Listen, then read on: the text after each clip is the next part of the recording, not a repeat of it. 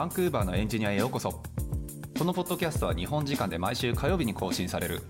北米圏のテク業界やキャリアライフスタイルなどについてお届けしている番組です。番組をお届けするのはサンフランシスコのスタートアップで CTO を務めるゆうやとエンジニアの海外進出をサポートする企業フロック代表の瀬名でお送りしております。じゃあ始めましょうか。はいよろしくお願いします。お願いします。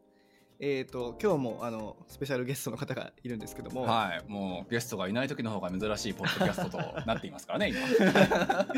であの前前回あの大志さんに出てもらって、はいはい。なんかアウトプットをどうしたらいいかみたいな話をしたじゃないですか。そうですね。個人開発とかあのアウトプットとか、イベント参加とかねそういう文脈でいろいろ喋りましたね。はい、まあそういう話をしてて、あそういえばあもう他にもあのアウトプット上手い人いたっていうのをちょっと思い出して、ほでちょっとその方に来てもらっていて、うはい。でもっと言うとあの実は僕のあの弟子というか。はい。まあ、まあ彼に関してはもう優秀すぎて僕は何も手伝ってはいないんですけどほとんど。はい。僕はなんか人を紹介したぐらいなんですけども、はいはい。まあまあいつものあれですよ、はい。あの方針をね一緒にアドバイスする役みたいなでしょ、そうですね、まあ、彼はあの、えー、と OSS 活動とか、まあ、個人開発とかもやられていて、はい。で最近ちょっと転職？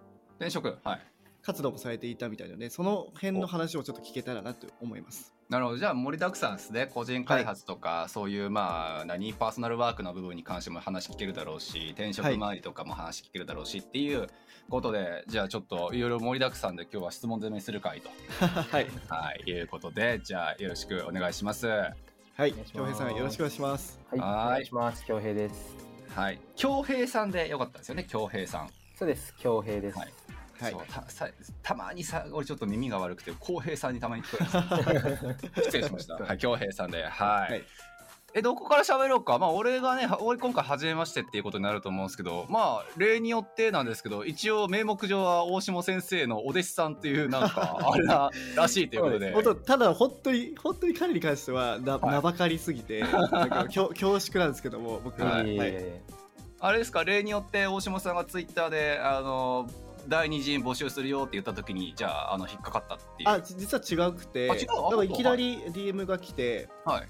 はい、それでなんかすごいあの具体的だったので一度話してみようかなっていうところで始め。なるほどですね、はい。い、や素晴らしい。じゃあちょっとまあその辺の話なんかもいろいろ聞きたいんですがまあとりあえずはそうですね、あの実は LinkedIn を恭平さんのあのーあれをちょっときょあの大島さんにもシェアしてもらっててはい、ちょっとご経歴の部分とか僕いろいろ聞いてみたいなと思うんですけどその辺から話聞いてもいいですかね？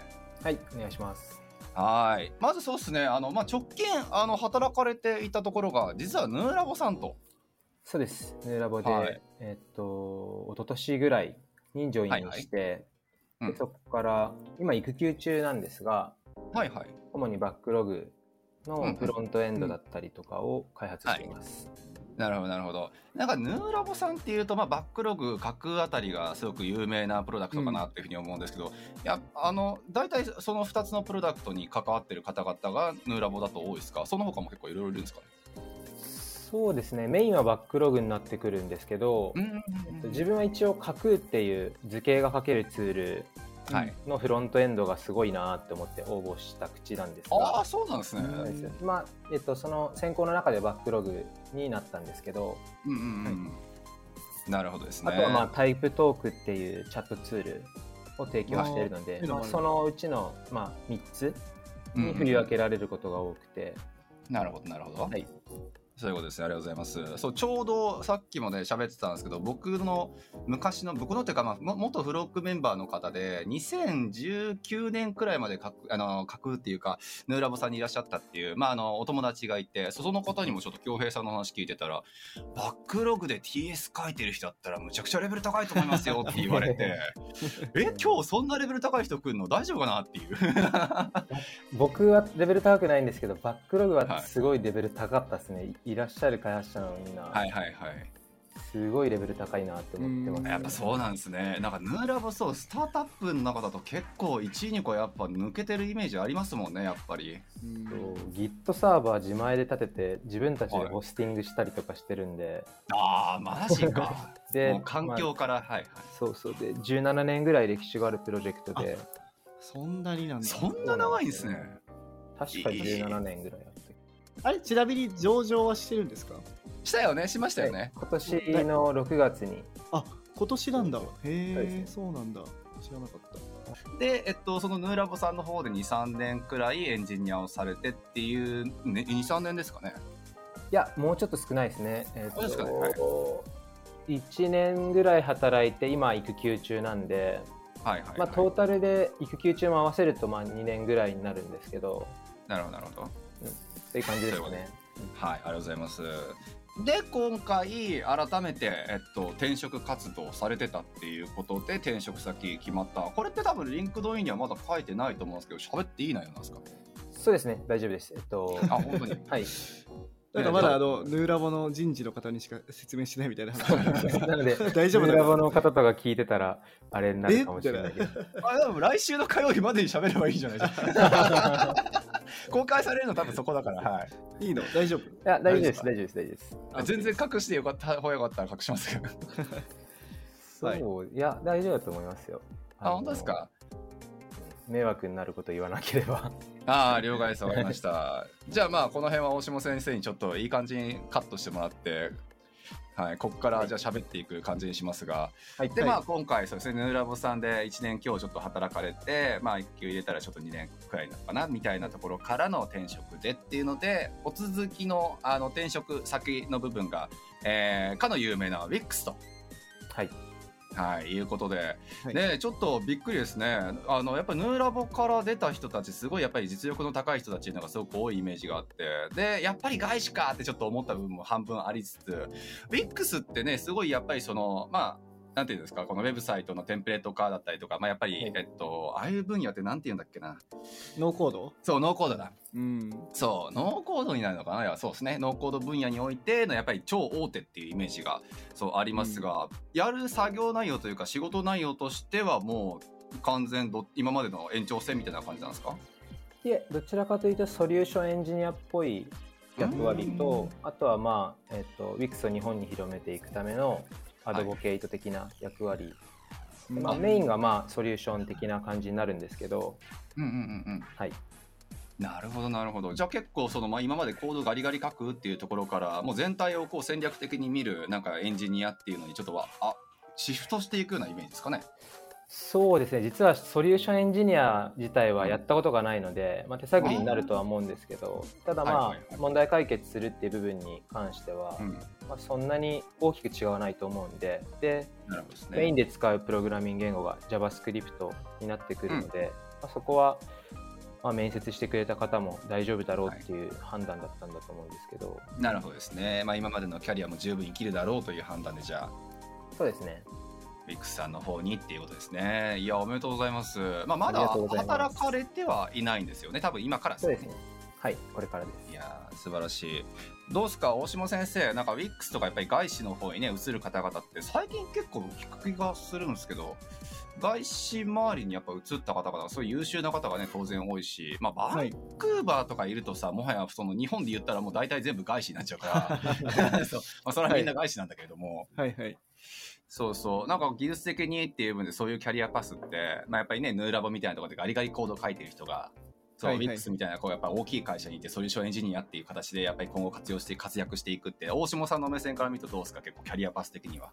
だからね前もねもう一人そういう方がいてあ、本当？彼はね確かデータドックかな。データドックの日本で働きながらデータドックに行ったと思うんですけども、うんでやっぱりその2人に共通してるのが、はいやっぱ英語環境で、うん。まあ、働きたいっていうのがあると思うんですよねはいはい、なるほどね。で、まあ、最初から海外行ってもいいんですけども、うんまずは日本でその英語を使える環境ということで、うんうんうん多分外資っていう選択肢になったと思うんですよね。なるほどね、なるほどね。うんでそこで多分2年とか3年とか、まあ、たとえソリューションエンジニアだとしても、うんまあ、一応職歴がつくししかも WIX ねとかデータドックってみんな知ってるじゃないですか。いや、そうですよね。それが大きいですよね、本当に。うんだからその後の転職とかすごい簡単そうだなってああれもそうですよねあのアキさんも確か、うんえー、と今トレジャーデータの前に一回確か日本で外資の会社に働いてあ、どいってか挟んでたっけ？そう。だから多分彼も多分そこでの経験とか生きてるとは思いますけど、はい、なるほどですね、うん。素晴らしい。じゃあ結構やっぱりそのね日本にやっぱりいて日本でやっぱり活躍してで外資のやっぱり環境に一回入ってそこからまあステップアップとしてっていう部分で、どうでしょうかね、あの、京平さんの場合って、例えば将来的に、まあ、はい。アキさんがそうであったように、まあ、海外に実際に自分の体ごと渡るっていうことを考えている人も、やっぱり一方ではいると思うんですが、京平さんの場合はどうなんですか？まあ、いきなりちょっとそんなキャリアパスの話聞いていいのかあれなんですが。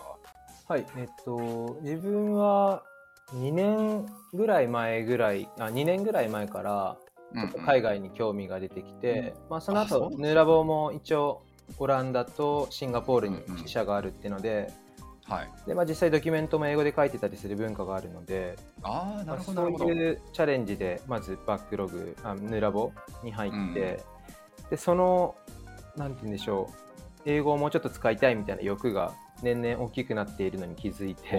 なるほど。で実は、えっと、ゆうやさんに相談した時はその外資っていうくくりではなくてうんうん海外でやってる会社にどうやったら入れるかみたいなのをビザも含めてあーなるほど。でそのはいはいはい。途中でフロッグを知ってはいはい。でまあいろいろ記事だったりとかこのポッドキャストを拝見させてもらってなるほどね。なるほどね。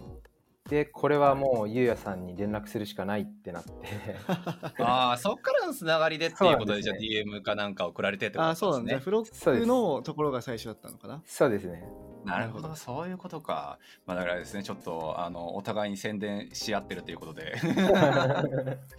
そういうことですね。海外でも興味あるエンジニアさん、まあ、もちろんね、僕らのポッドキャストを聞いてくれる方なんて、当然、まあ、海外に興味がある人がほとんどではあると思うんですけど、うんなんかやっぱりそれぞれさ、あの、動機って違うじゃないですか、今までね、聞いてると。そう京平さんの場合どうなんですか？個人開発っていう目線でもいろいろと活動的にされてるっていう部分もあると思うんですがその辺ってやっぱり海外と関関係あったりするんですか？結構自分の海外欲みたいなのはかなりミーハーなところがありまして単純にかっこいいから行きたいっていうそれだけなんですよね。いやまあでも最初みんなそんなもんなんじゃないですか確かに。でうん。まあ、それこそ10代の後半ぐらいから、まあうん。プログラミング興味持ち始めた時から、はまあ、ワードプレスっていうあのあフレームワークを使ってブログ作ったりしてたんですけど、はい。でまあオープンソースの文化にそこで触れて、なるほどですね、うん。で、まあ、これは中心は日本にはどうやらないぞっていうのがだんだん分かってきて。うんまあ、その中に参加しようとすると英語が必要になってくるのも、まあ、分かってたし、なるほどですね、でなるべくこう盛り上がってる場所というか中心はどこなんだろうと探すと、まあ、どうやら、うん。まあ、北米にあるぞと。ーうん。そういうことですね。まあ西海岸の方に多分集約してるぞと。そうですねはい、いうことになったわけですね。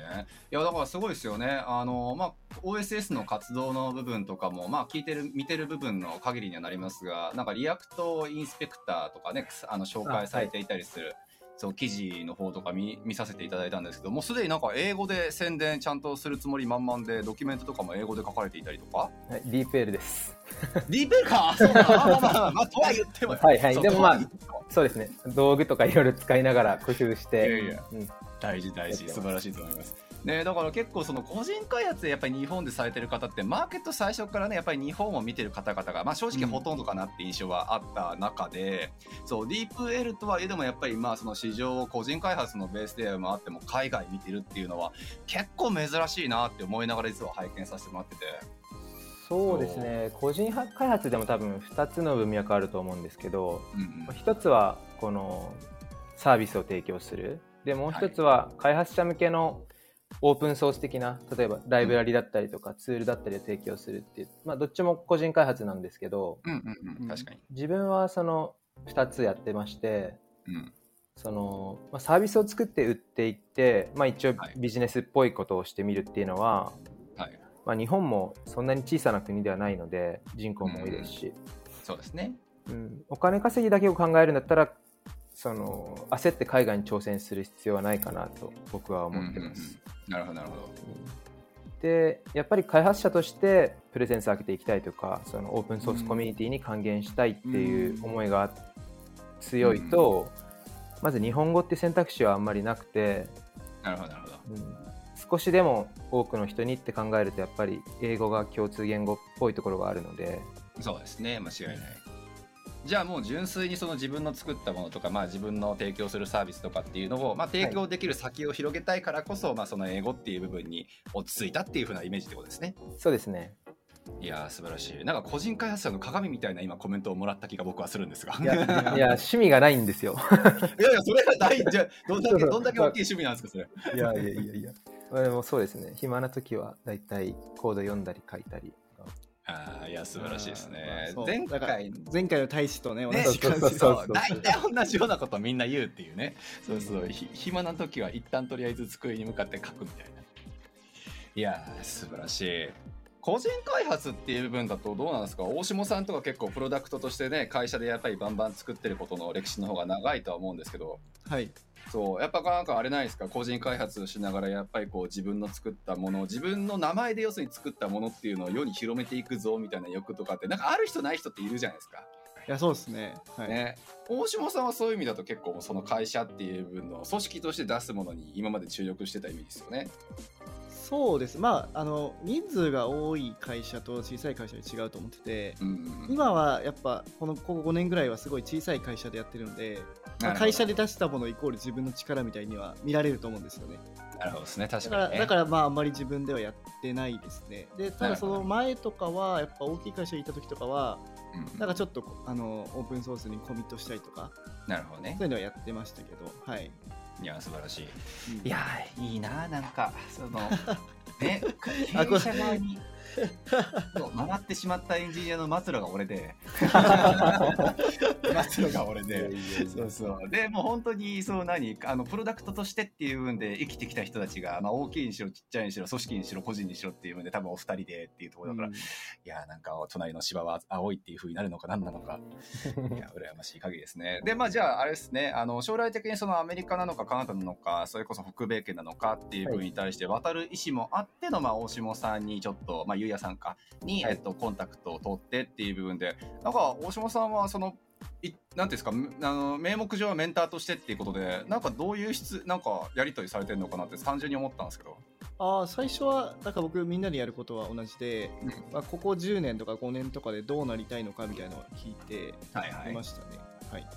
なでロードマップみたいなのを書いてもらって、はい。で具体的にどういう戦略で就就活、まあ、京平さんの場合は就活だったんですけども、はい。就活をしていくのかみたいなやりました。なるほどなるほど。はい、であとは、まあ、人を紹介することですよね。うんうんうんはい、フロック紹介したりとか、あとはあのあ下拓さんも紹介したりとか、なるほどね。はい、で周りでなんかエンジニア探してる人いないかなとかっていうのはさあの探しましたね、僕も。はい、そういうことですね。いやじゃあもうメンターとしてっていう部分でその人脈作りネットワーキング作りっていう部分にちょっと協力をしようかなみたいなイメージってことですよねそうですね、でもうなんかもう完成してたんで、もうこれから話すかもしれないけど、その個人開発で自分で1か0からもう全部作り上げてサービス運営して、しかもちゃんとマネタイズもできてるっていうものいやそれはびっじくりっすよね、ゃあその話しましょうか。はい、ね、ちょっとそれめっちゃ実はこれ聞いていいのかなって思ってたんですけど、はい。そう大下さんからもちょっとだけマネタイズ実はあのちゃんとできてるっぽいですよって話だけをちょっと聞いてて、はい、そうやっぱ個人ベースで何か作ってプロダクトにしろそれがサービスにしろ OSS にしろですけどそのマネタイズまでやっぱり手伸びてる人ってやっぱ少ないじゃないですか。大使とかもこれからやっぱそこをやっていきたいって先週言ってたじゃないですか、ね。今までやっぱ作って終わりっていう部分だったけど、うんまあこれからそれを主でやっていきたいっていうのが実は京平さんもうできてるものがあるんですよ。できてる人だからね。はいそう。まあ、マネタイズって言ってもまあいろいろあるとは思うんですけどそのブランディング例えばしていてそのブランド価値自体がね次の例えば就職活動に生きたってそれもまあまあもしかしたら見方を変えればマネタイズなのかもしれないしまあいろいろなちょっと方面はあるとは思うんですけど、まあ、純粋にそのサービスで利用してもらってもしくはそのサービスを経由してその資金資金を得るっていう意味でのマネタイズをやっぱり実現してる恭平さんのこれまでのちょっとヒストリーというかそう。やっぱ一人じゃシンプルに大変じゃないですか。そんなことないんですよね。そんなことないあのそんなこと言ってやっちゃったよ。ちょっと僕がすごいエンジニアだからじゃなくて僕ははい56年同じサービスを続けてるのではいはいの4年ぐらいは無収益全くなしで今年ぐらいから収益が始めてるんですけど、そうなんですね。はいはいはい。で最初は全部無料でやっててうんうんで、まあ、ある程度ユーザーがいるってことが分かったんで、はい。と、利用制限みたいなものを設けて。うん。うんで、まあ、そうするとクレーム一件も来ずにそのまま会員数が増えてっていう感じですね。なるほど。なので、えっと、多分1ヶ月で収益化するサービスが作れるかって言われたらできる人っていうのは多分かなり下がっちゃうと思ういないと思うんですけどねうん5年かけてその収益化できるかって言われたら多分ほとんどの人できちゃうと思うんですよ。今もうねあのリスナーからの心の声が俺には届いています。何？5年も同じサービス続けられる。根性ねえよそこだよね。その才能だよねまあそこだよね。それさ、だっていや難しいってやっぱ思うわ。まあ俺のちょっと例え出したら申し訳ないかもしれないですけど僕例えばブログずっとやってたんですよ。であのそれがちょっと当たってむちゃくちゃちゃんとそれでお金も稼げるようになってもうまあもうもうお金も稼げてるしこれで俺は生きていけるわっていうふうになったけれどもそこまで行っても僕は5年目で辞めちゃったんですよ。もうそれ以上モチベーションが続かなくて。そう一個のそう自分が始めたものでそれを5年以上続けるっていうことがどれだけ大変かっていうのって、うん。それも含めて今の会社も含めて知ってるつもりではいるからこそそんな簡単に5年かって思うとこもあるんですけど。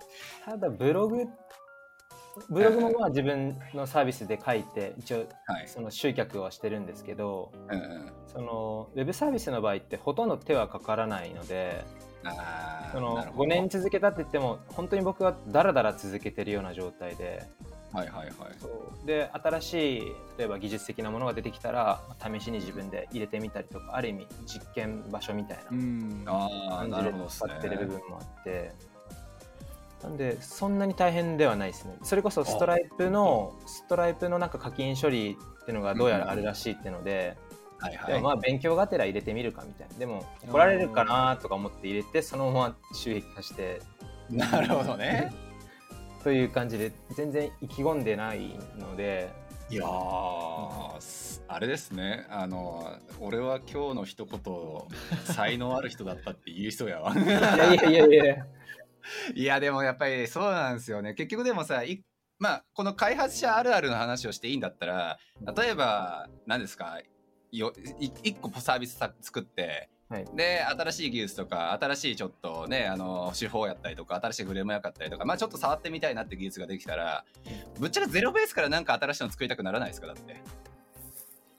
なってますね。今作ってねます。え そう俺のイメージはそっちの方が強くて5年間その同じね自分が1個ゼロから作ったサービス確かにそれにも愛着あるやろうしとは思うけどそれを要するに維持するっていうことに対してのモチベーションをどう担保したのかっていう部分と普通だったら新しいの作りたくなるし時間がちょっとねなくなってしまったらもうだらだらとはいえどもやっぱりもう手離していくしサーバー管理するのもやっぱ面倒くさくなってもそのまま手離すしみたいな人たちやっぱりいるし。うん。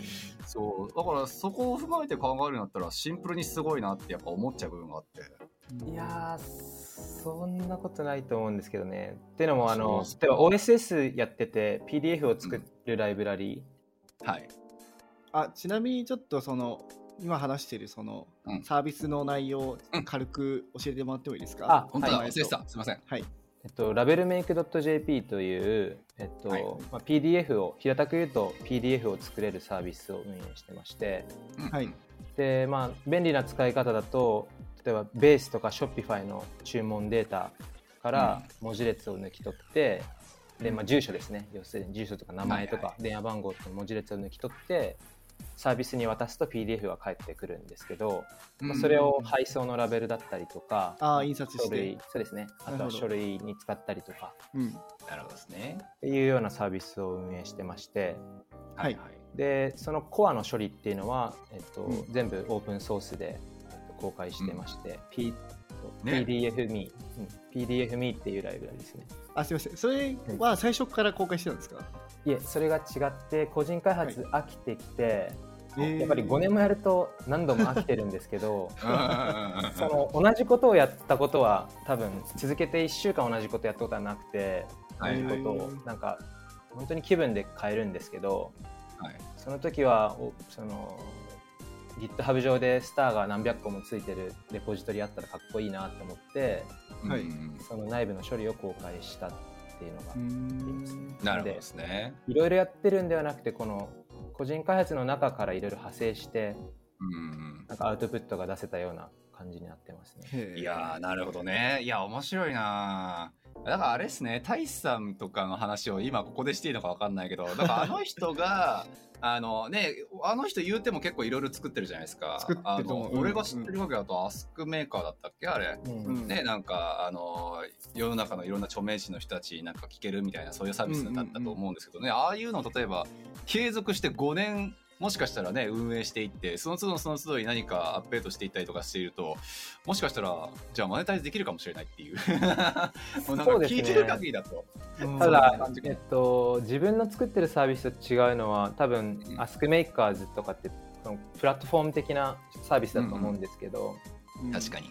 その便利ツール系っていうのは他の人が使ってようと使わないと一定ニーズがあればこう低空飛行はできるのでなるほああ、ただなるほどね。そのバイラル効果というかこうバズったりみたいなのが全くないのでちょっとつまんないはつまんないんですけど、ああ、なるほどね。はい、いやでもそうか。プラットフォームビジネスは確かにちょっとまあさっきの話にリンクするか分かんないですけどクレームの対象になりやすいっていう部分も踏まえて。そうなんですよね。ね。なので、個人開発ってこう広い意味で言うと例えばブログもある意味僕は個人開発というか個人そのサイドプロジェクトだと思うしあとはまうん。あそのプラットフォームを自分で作るとかコミュニティ運営とかもある意味、そうセルフそのサイドプロジェクトだと思うんですけどうんうん。やっぱツールの開発っていうのが一番手間が少ないんじゃないかな。あなるほどね。そうなんだ。じゃあ開発するベースでもし仮にまあ将来的にマネタイズをとかまあちょっとスケールとまでは言わないけれどもね考えている人たちからするんだったら結構そのツールベースからまずは何か始めてみてっていうのは恭平さん目線から見ると割とありな道かもなって意味ですかねじゃあ。そうですね。それがポートフォリオになるし、うんそれもオープンソースの実績としても扱えるし、うん。うん、かなりなんて言うんでしょう。もし自分が、えっと、駆け出しではい。なんか就職するってなるとやっぱツール系のサイサービスうん。とかを作ってアピールすると思いますね。なるほどですね。いやめちゃくちゃいいですね。今のね面白い。そう。だからじゃあラベルメイク J.jp か。ラベルメイクか、はいはい。ね、こちらのサービスの部分からいろいろ先ほどの話でねこうサイドプロジェクトとしてそこから発生して API 公開したりとか、ねはい。そういった部分いろいろやってってって話聞いて俺ちょっとそれで思い出したのがフリッカーでフリッカー昔あったのしあのフリッカーって聞いたことありますか？もうこのポッドキャスト聞いてる人たちはもしかしたらもう知らないかもしれない。画像画像のサービス。そうそう、写真共有サービスみたいなやつで、はい。まあ一時期一番多分大きかったんですけど、あれってもともとは画像画像共有を目的にしたサービスを作ったわけではなくて、うんあの、もともとはただ単なるゲームか何かを作って、で、そこで、あの、ゲームのユーザー同士の写真共有をサービス化するっていう部分をやったら、むちゃくちゃユーザーから評価がもらえて、うん。なるほど。そう。その結果としてそこだけを独立させたかあ結果フリッカーっていうあうん。のサービスになったっていう部分だから、結構その1個のものを開発していってそこからどんどんサイドにサイドにっていうふうに、まああのね、あの違うものをちょっと盛り盛り込んでいったりすると何か1個のファクターがバズったりすることってやっぱりあって。ありそうありそう。ね、そうそういうね意味でもやっぱりその1個のプロダクトを自分で作っていって本当に恭平さんみたいにいろんな API 化するだったりとか OSS 化するだったりとかっていうふうに手出していってそこからなんか大きく花咲く人もいるでしょうからね。うん。そっちの方はこうなんて言うんでしょうものづくりの過程としてはなんかじゃあ例えば鉛筆でお絵描きするんじゃなくて油絵でお、ね、その油絵の具で絵を描くようなイメージでこう一つものを作ってもそれで終わりじゃなくてこうそこから派生させて重ねて塗ったりとかすればまた別のものができたりするんでなるほどね。多分数たくさん作ってどれかが当たるっていうタイプの人もいるしはいはいはい。僕もある意味その数は一つしか作ってないんですけどうんその中でいろいろその API を公開したりとか、うんなるほどなるほうんなんかいろいろ新しいチャレンジをしてるのでど。はい。それでも何かしらが跳ねることはあるんじゃないかなと思ってる口ではそういうことですね。いや、素晴らしい。まあ確かにそうですね。なんかネット上とかで、あの、個人開発サービス50個作った僕の奇跡みたいな、そういうなんかね、あの、バズり記事とかあったりするからですね。うんまあ人にはよってタイプにはよるんだろうけども、恭平さんの場合はそういった道ってことですね。そうあとは多分目的にもよると思っててうん。あのもううん百億稼ぎたいみたいなユニコーン企業を作りたいみたいな会社の人は多分あいろいろ変えた方がいいと思うんですよねピボットしまくっていうのが多分いいと思うんですよね、だからそのやり方だけど、まあ、もちろんさっきあのおっしゃったようにこれからなんかあの就職する人？あ。うん。でポートフォリオない人は本当にいいですねなんかあのトゥードゥアプリとか作るよりはほんとちょっとしたなんかあのツツールを？じゃあそんな中、はいえっと、海外挑戦っていうところでうん転職活動の話ちょっと聞いてみたいなと思ってあそうですね間違いない、ね、ローカルのやっぱりヌーラボ企業、まあ、ローカルっていうか、まあそうね、ヌーラボからのやっぱりまあ転職っていうことだから、まあ、外資、外資ちなみに受けられたので初ですか、今回？初めてでした。へーあそうなんですね。ちなみにそうですね、いろいろ聞いてはみたいんですけど、まあ、外資の部分でもいろいろ選択肢はまずあったとは思うんですよね。やっぱまあ、ね、はい。外資って言ってもそれは WIX だけでもないから、そうそういう中で WIX 選んだ理由ってちなみにちょっと聞いてもいいですか？そうですね、えっと、最初は自分のやってる OSS 関連の PDF の SDK を提供している会社がカナダとか、あとはうんオーストリアにあったので、うん。うん。まあ、そこにレジュメを送ったりしたんですけど、まあ、はい。なかなか返事が返ってこず、うーん。で、えっと、そうですね、本当に有名なところから、自分が、えっと、知ってるサービス、その、えっとうん OSS の文脈で知ってるサービスとかはい。にいろいろ受けたりしてて、はい。はいうん WIX になった理由っていうのは本当はそんなになくて、なるほど。たまたまその JavaScript が使える仕事っていうのがあったので、うんうん。そのうちの一つっていう感じですね。うん。なるほどですね。むしろそのカナダの会社は何やっとんねんお前って俺は思ってるんですけど 絶対受かるでしょって。絶対受かるでしょって思ったんですけどそんなことなかった。それ履歴書、ね。最初の段階？履歴書ですね。履歴書えっとまあ、一応作ったものを送ったんですけど、まあはい。タイミング悪かったのか返事も返ってこなかマジか。それはきっとね会社のやつがダメですね。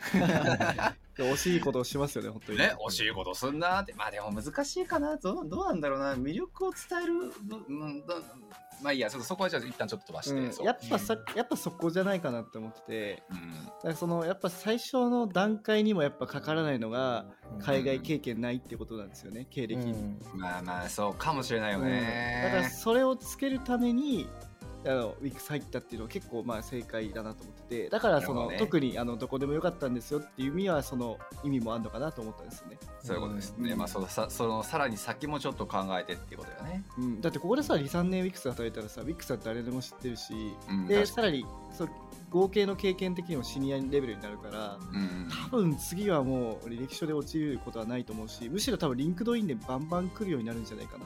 そうよね。間違いない。うん。なんか本当最近多分円安になったからかわかんないんですけど、うん。カナダのその AWS だったりとか、ああそうそう、そういう会社からなんか割と届くようになりましたね。うですよねメッセージが。でビザもサポートするからどうみたいな。そ。で、それは自分がその転職活動してた時はなかったんで、あそうなんだ。あーなるほどね。時代変わってんなと思いましたね。いやそうよね。あの白白山さんでしたっけ？あのツイッターでなんか有名なあ方父うん。父っていうか父様ね。そうそう、あの人の記事この間見た時もねなんかやっぱ AWS も含めだけど、うん。そうカナダのやっぱり会社がすごい今手伸ばしてるっていうね、うん。いうのでうん。日本でもなんか採用活動するんだみたいなねなんかいうのがちょっとバズってましたけど、はい。うん。そうほんと最近むちゃくちゃそれ多くて。うんそう。まあでもその中でもっていう分ではやっぱ WIX の方にね今今回行かれるっていうことになったのかなって思うんですけどやっぱり WIX といえどもやっぱりまあみんながやっぱり知ってるサービスですしそうやっぱり非常に大きい会社っていうのがあると思うので、まあ、どういうちょっとまあ選考だったのかとかどういう流れだったのかっていうのちょっとすごい気にはなるんですけど、うん。なんか喋れる範囲でおちょっと教えてもらうこととかってできます？そうですね、公開されてる、うんうん。情報なので、えっとはい。最初にまずフォンコールチェックみたいなのがあって、なんかはい。フォンその電話でその、はい。僕の場合はウェブ面接だったんですけど、はい。うん。えっと、面接みたいなのがあってそれは WIX Japan の代表の方とやりました、うん自分は。はい。でその後に技術試験面接技術試験が2つあるんですけど、はいはい、はえっと、1つが、えっと、そのホームワーク的な、えっと、課題を出されてあー課題3日以内にこれを提出してくださいみたいな、はい。なるほどね。アサイメントみたいなのが。あるのか、うん。そうですね。でその次の面接に進んでそれは、えっと、その一般的な技術試験だと思うんですけど、そのそれは海外の方イスラエルの方と本社の人とやり取りしてうんうんで試験の内容としては、まあ、JavaScript のクイズイベントループについてとか、えー。うんあとはイベントハンドリングでここをクリックしたら例えばコンソールの順番はどういう順番で出るでしょうみたいな、えー、それ覚えてないやつじゃん。間違いない。一番だるいな。そうそう。あれ今これはそうそうそう。これはマイクロタスクだからうん。多分2番目が3番目になるなみたいなのを。ちょっと試していいみたいな。そうそうそうそう 一瞬、一瞬で終わるから。そうそう俺昔やったらそのクリックしてねああのリリターンとかした時どうなるかああ、わかるわかる。はいまあ一般的なやつだと思うんですけど、はい。でそれ。でその後がペアプロというか、まあ、コーディング試験うー。をやりました。でそれが、えっと3個目の面接になるんですかね、うんうんで技術試験2つ終えた後は最後は、えっと、行動面接というか、うん。はい。のあビヘイビアうん、ビヘイビアルインタビューはいはい。インタビューみたいなやつよね。そうですね。そこでまあ過去に解決した一番大きなタスクは何だったとか、うん。あとは上司と揉めた時にどういう行動をしますか？とか、テンプレだねすごい。そこはもう超絶テンプレやコテコテのやつですね。それはやっぱ用意してた内容使えたってことだ。ねえそうですね自分も英語がほとんど喋れない状態なので準備だけは、えっとしっかりやって、うんうん。だいたい何が質問されても一定の回答はあるような状態にああそのしてました。それはよくあるよね、なんか A って聞かれてるけど、うん。A に似た内容のところをちょっと、うん。あ用意したそうですそうです。内容を言うえみたいな、まあまあそうでそうすればまあ割と拙くてもこう考える必要がないので、うんうん昔用意してたやつをこうなんとなく記憶を頼りにそれっぽく言うみたいな。うんうんうん。なるほどね。あのフロックの人たち全員御用達の本があって、あそうなの？うん。あのねへ、コーディングインタビューっていうものすごいあはいはい全員多分読んでるんじゃないかぐらいに有名なやつがあって、そうそこにその言い換えが載ってました。あそういうテクニックがあると、そうそうそう、テクニックというかさ、やっぱり聞くのって大体そうなんです。同じやっぱ同じやっぱ同じなんですよ、やっぱり。はいはいはい、うん。上司とぶつかった時課題はとか、うん。そうそう。あとまああとよくあったのは、まあ、ぜ前職どうやって辞めたかとか。そうですね。あそういうのもそうあるそう、まあ、そういうのは結構テンプレとして本当にねもうみんな聞かれるっていうリストがあってそれの答え方みたいなやつが一応載ってるんですよ。緑の本だからみんなチェックっていうはい。そうそうそうそう、はでなるほどですね。そうですね、うん、ここら辺。で最後にえっと、リファラルチェック。はい。過去の同僚の方と、えっと、ビックスの、えっと、代表の方が、まあ、チェックして問題なかったのかみたいな。えー、X になるとやっぱでもリファレンスチェックまでついてくるんですね。なんかチェックする相手というのはそのなんか電話インタビューみたいな感じでちゃんとリファレンス出してくれた人とその WIX の人が喋るみたいな感じだったんですか？そうですね。ああもうちゃんちゃんと普通にするんですねリファレンスチェックまあ、ただえっと、今回自分の場合は WIX の代表の方にやってもらったので日本語も喋れるので、あああそうかなのですごくお願いしやすかったです。ね。ーうん。うんいやうち使ってこっちで就職っていう人だしリファレンスチェックってなると100%全員英語でしかも時差もあるからああですよね。日本の会社なかなかやってくんないんですよねやっぱり。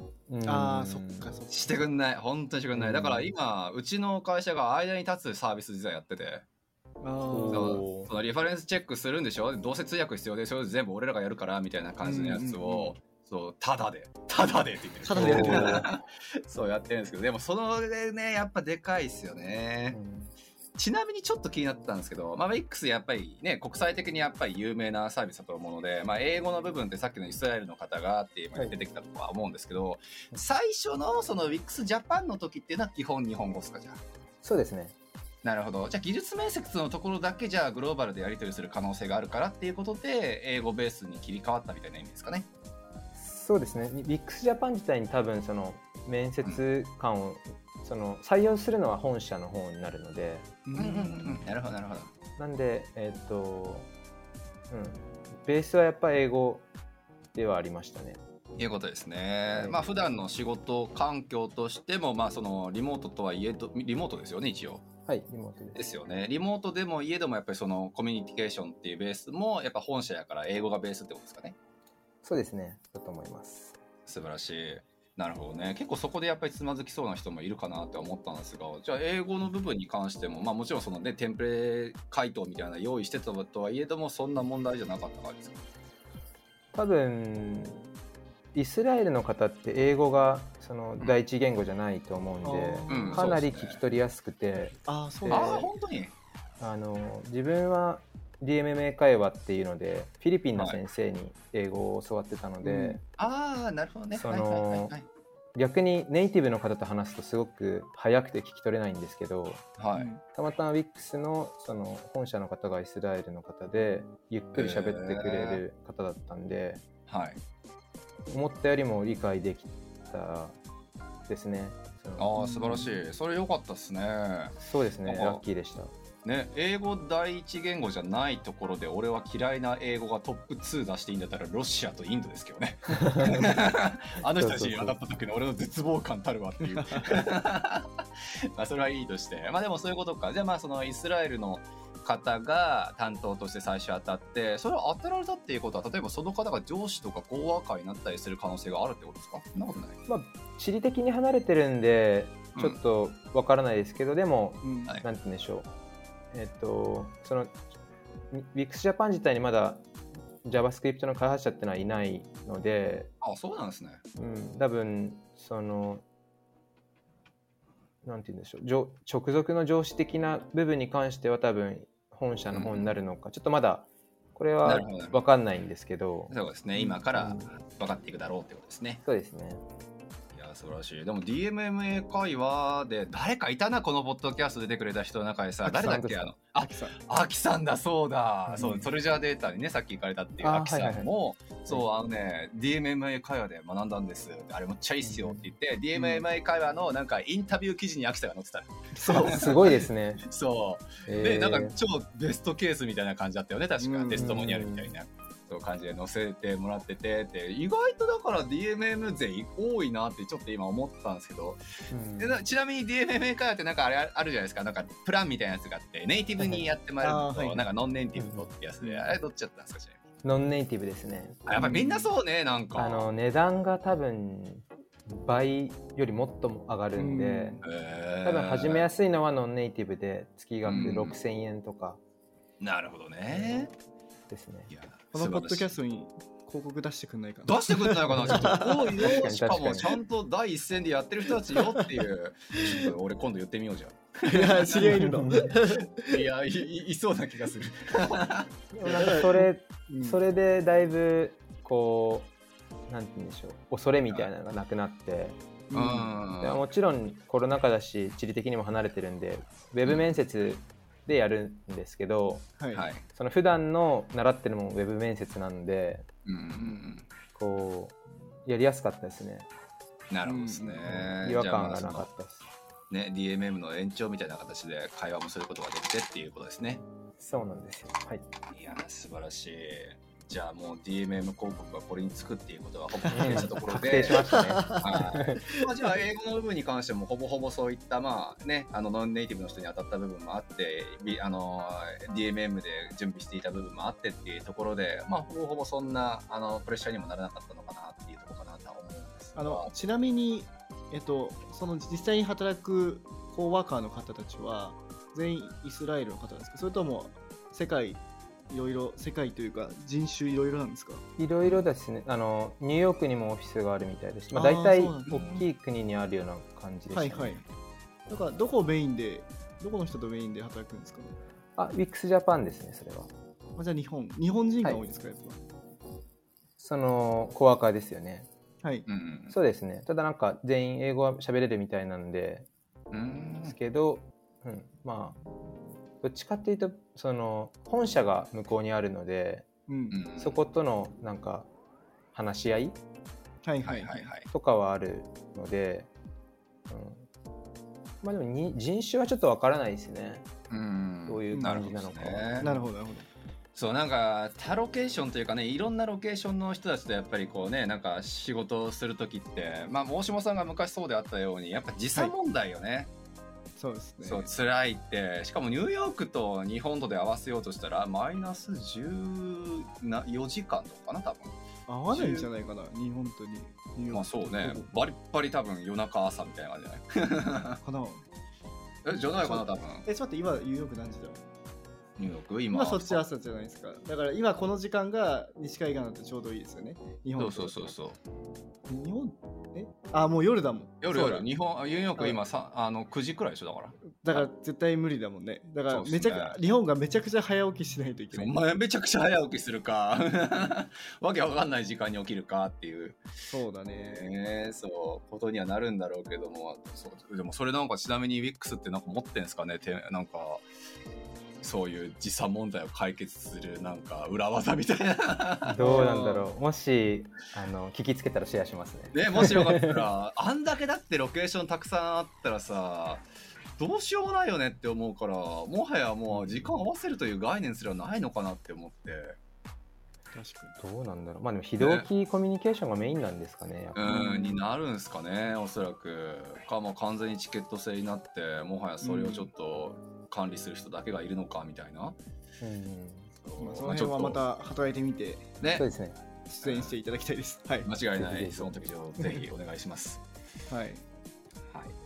あとは、まあ最後のところですかね行ってこれからちょっと WIX の方で働かれてっていうことで、まあ、ちょっと新規っていろいろ忙しくなるんじゃないかなというふうには思うんですが、まあ、それと同時に今までやっぱりね OSS の活動としてっていう分と個人開発もされてきてっていうところこの辺って結構兼ね合いとしてはもうなんか今まで通り頑張って進めていくのか。そうですね。あの特に大きな目標もないまま、うん。えー、とこのまま来てるんでこのまま行くんだとは思いますなるほどですね。じゃあ WIX の肩書きもありつつ個人開発の肩書きも背負いつつ。そうですね。まあただどっかのタイミングで自分はい。でビジネスやってみたいなっていうのがあるので、えなるほどね、ちょっとまあそれは挑戦したいなと思いつつ、はい、まだまだこうそうですね。ヌーラボに入ってだいぶ自信をなくしましたね。いい意味えで。そうなの？なんで、はい、いやなんか結構俺できるのやつなのかなって思ったらコテンパンになった感じですね。あーなんかすげえ人いっぱいいるわみたいな。ねえそれねヌーラブそうそう出身の人まあ言うて俺2人か3人しか知らないけど、そうみんな言いますよね。言います。いいとお思います。前が言うの？っていう人が言うんですよしかも。あーでも自信をいい意味でなくしてこうまだまだそうでできることもある勉強できることもあるなって思ってるんでど。もうしばらくはまあこういろいろ勉強させてもらいながら会社で、はい。まあ将来的にはそうですねなんか自分でやりたいなと思ってます。なるほどですね、えーそれは世界を目指してやるってことですよね、もちろん。そうですね。特に日本だけっていう感じではなくてうんやろうと思ってます、いや、いいですね。ね、しかももうねすでにその自分のプロダクトもそうだし WIX っていうグローバル環境で働くっていうのもそうやし、うん。ある程度結構グローバルが見えてる状態で多分そういうふうにトライするんだろうからねなんか日本国内だけでずっとやってましたっていう人に比べるんだったらだいぶ見えてる景色も違うだろうし。うん。うん、だといいですね。あとはまあ海外に住みたいっていうこう、はい。前から思ってる夢みたいなのを叶えていけたらいいなと思って住むのはねもうなんかいつでも行けんじゃないですか。そうですねお金貯めて。いやもうなんかどうにでもなる気がしてきましたけどあれちなみにミックスはそのカナダ支店、例えば一番来やすいのは多分カナダのビザが来やすいと思うから、うん。カナダ支店とかってあるんですか？カナダあると思いますね多分。わかんないです。あるんですよね。じゃあまあね、転籍とかも全然ありえますよね。ね間違いない間違いない。それこそアメリカとかもありえるし。絶対ありますよね。ちょっとじゃあ WIX で転職っていうか転籍かっていう形になったら、あの遊びに行くんでお邪魔させてください。ぜひぜひお願いします。はい。いけるように頑張ります。ね、はい。頑張ってください。ぜひぜひ。っていう感じですかね。はい。はい、じゃあ今日はありがとうございました。はいありがとうございました、ありがとうございます。はーい